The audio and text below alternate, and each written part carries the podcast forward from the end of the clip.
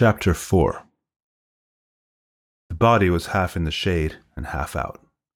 Hard sunlight clipped the dead guy at the waist. A vulture scooted in and took a peck on the guy's head wound. I figured I would let them have him. I called out once more, "Hola," and got nothing back, except for the echoes of my own voice, fading off like skimming stones into the desert. The guy did not look at rest. He looked dead. Flies were swarming the blood. The overhang was about halfway up the ravine, leading up to a high ridge. I figured I could get up there and have a vantage point. I got around 10 yards up the slope when my peripheral vision clocked the girl.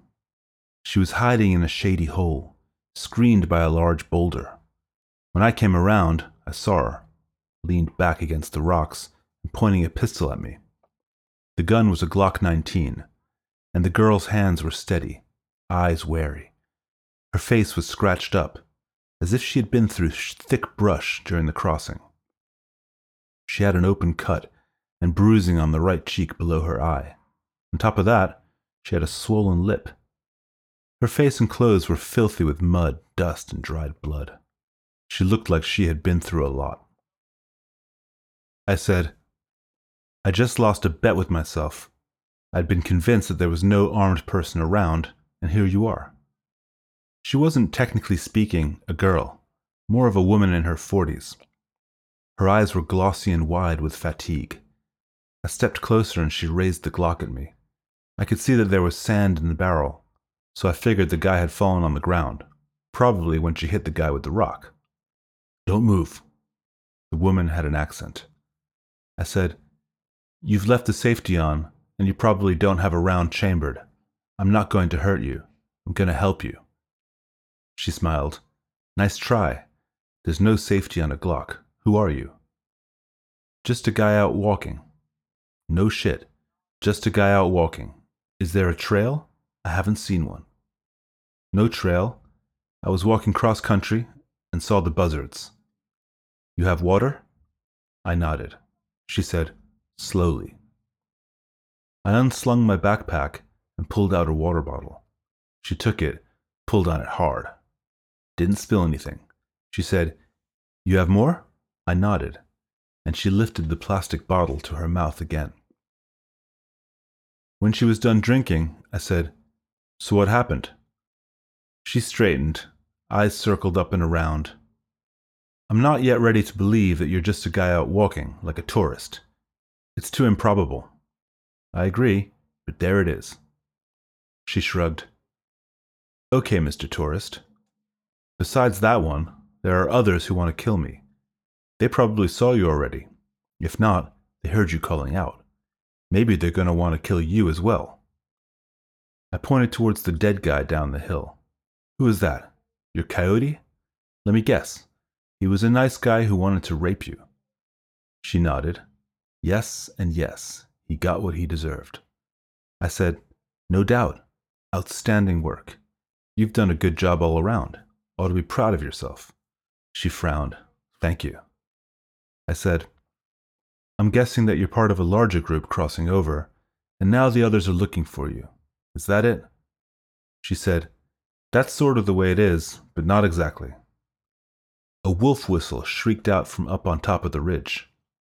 It was followed by a responding whistle from further off. The woman looked at me with wide eyes. I nodded, and I spoke softly. "How many?" "Two." I said, "No big deal. If you can give me that gun, I can help you." "I'm not giving you the gun. I'm going to use it myself."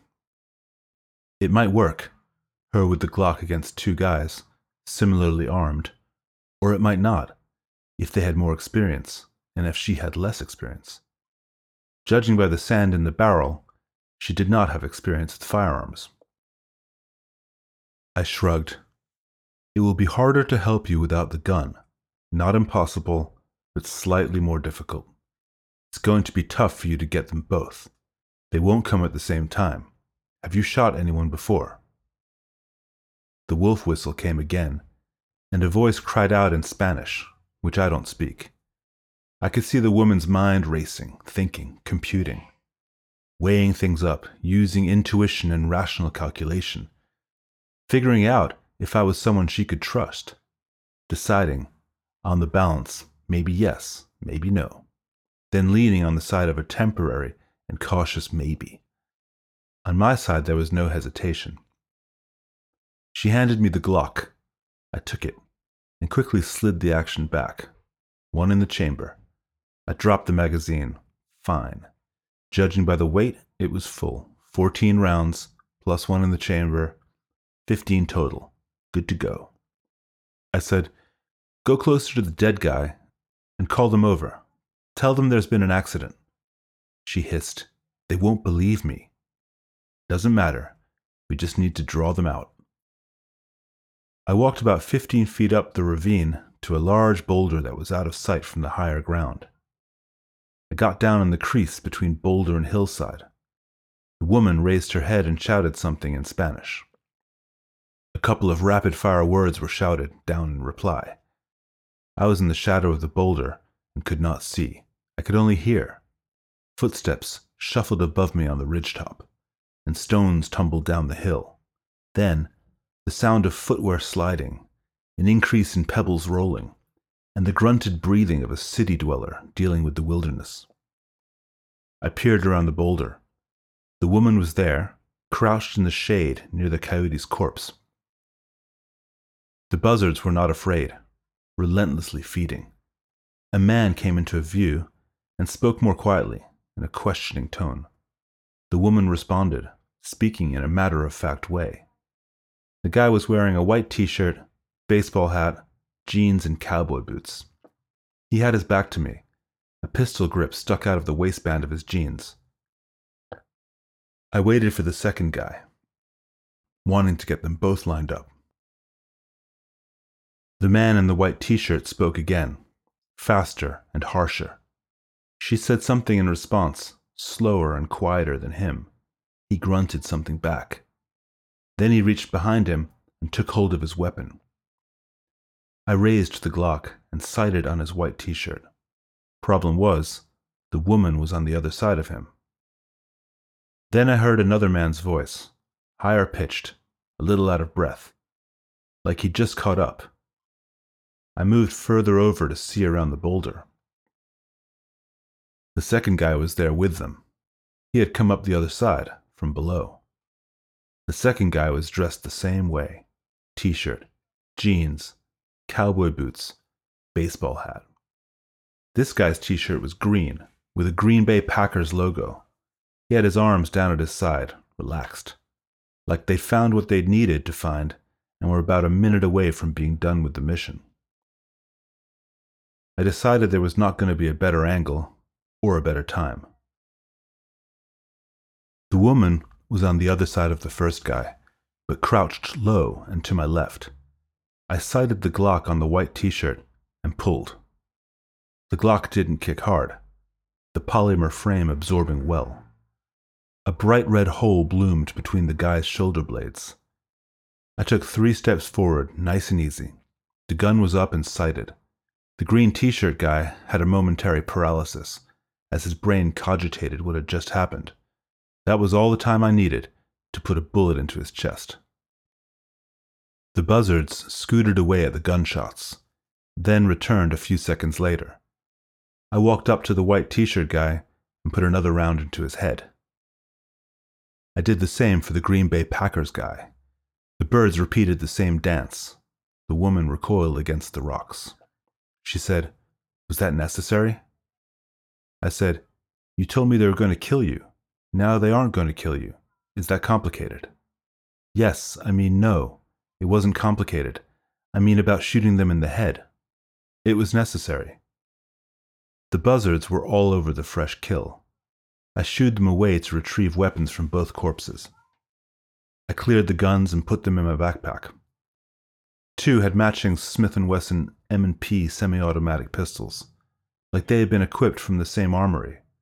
The woman stared in fascination at the bodies, crowded with vultures jockeying for the feed. At the bottom of the ravine, we leaned against the rocks in the shade. We were 5 miles from Mueller's Road and the rental car. I said, Let's get out of here. She nodded. I held out the Glock to her. You want this back? She shook her head. The woman took more water. She was keeping her distance from me, crouched back against the ochre rocks. It was hot. The desert was wide open, but the heat was close and stifling. Both of us were covered in a film of sweat mixed with dirt. She was wearing close-fitting old jeans, a gray t-shirt, and a fleece sweater wrapped around her waist. She tossed the water bottle back and looked at me. I tipped the bottle and looked back at her over it. Maybe 10 years older than me, but in good physical shape, athletic even. She was good looking. No belongings, no water, just her and the clothes she was wearing. I said, I'm parked about an hour and a half hike from here. Let's get to the car and take it from there. Her eyes were big and bright with curiosity and intelligence. She said, Okay.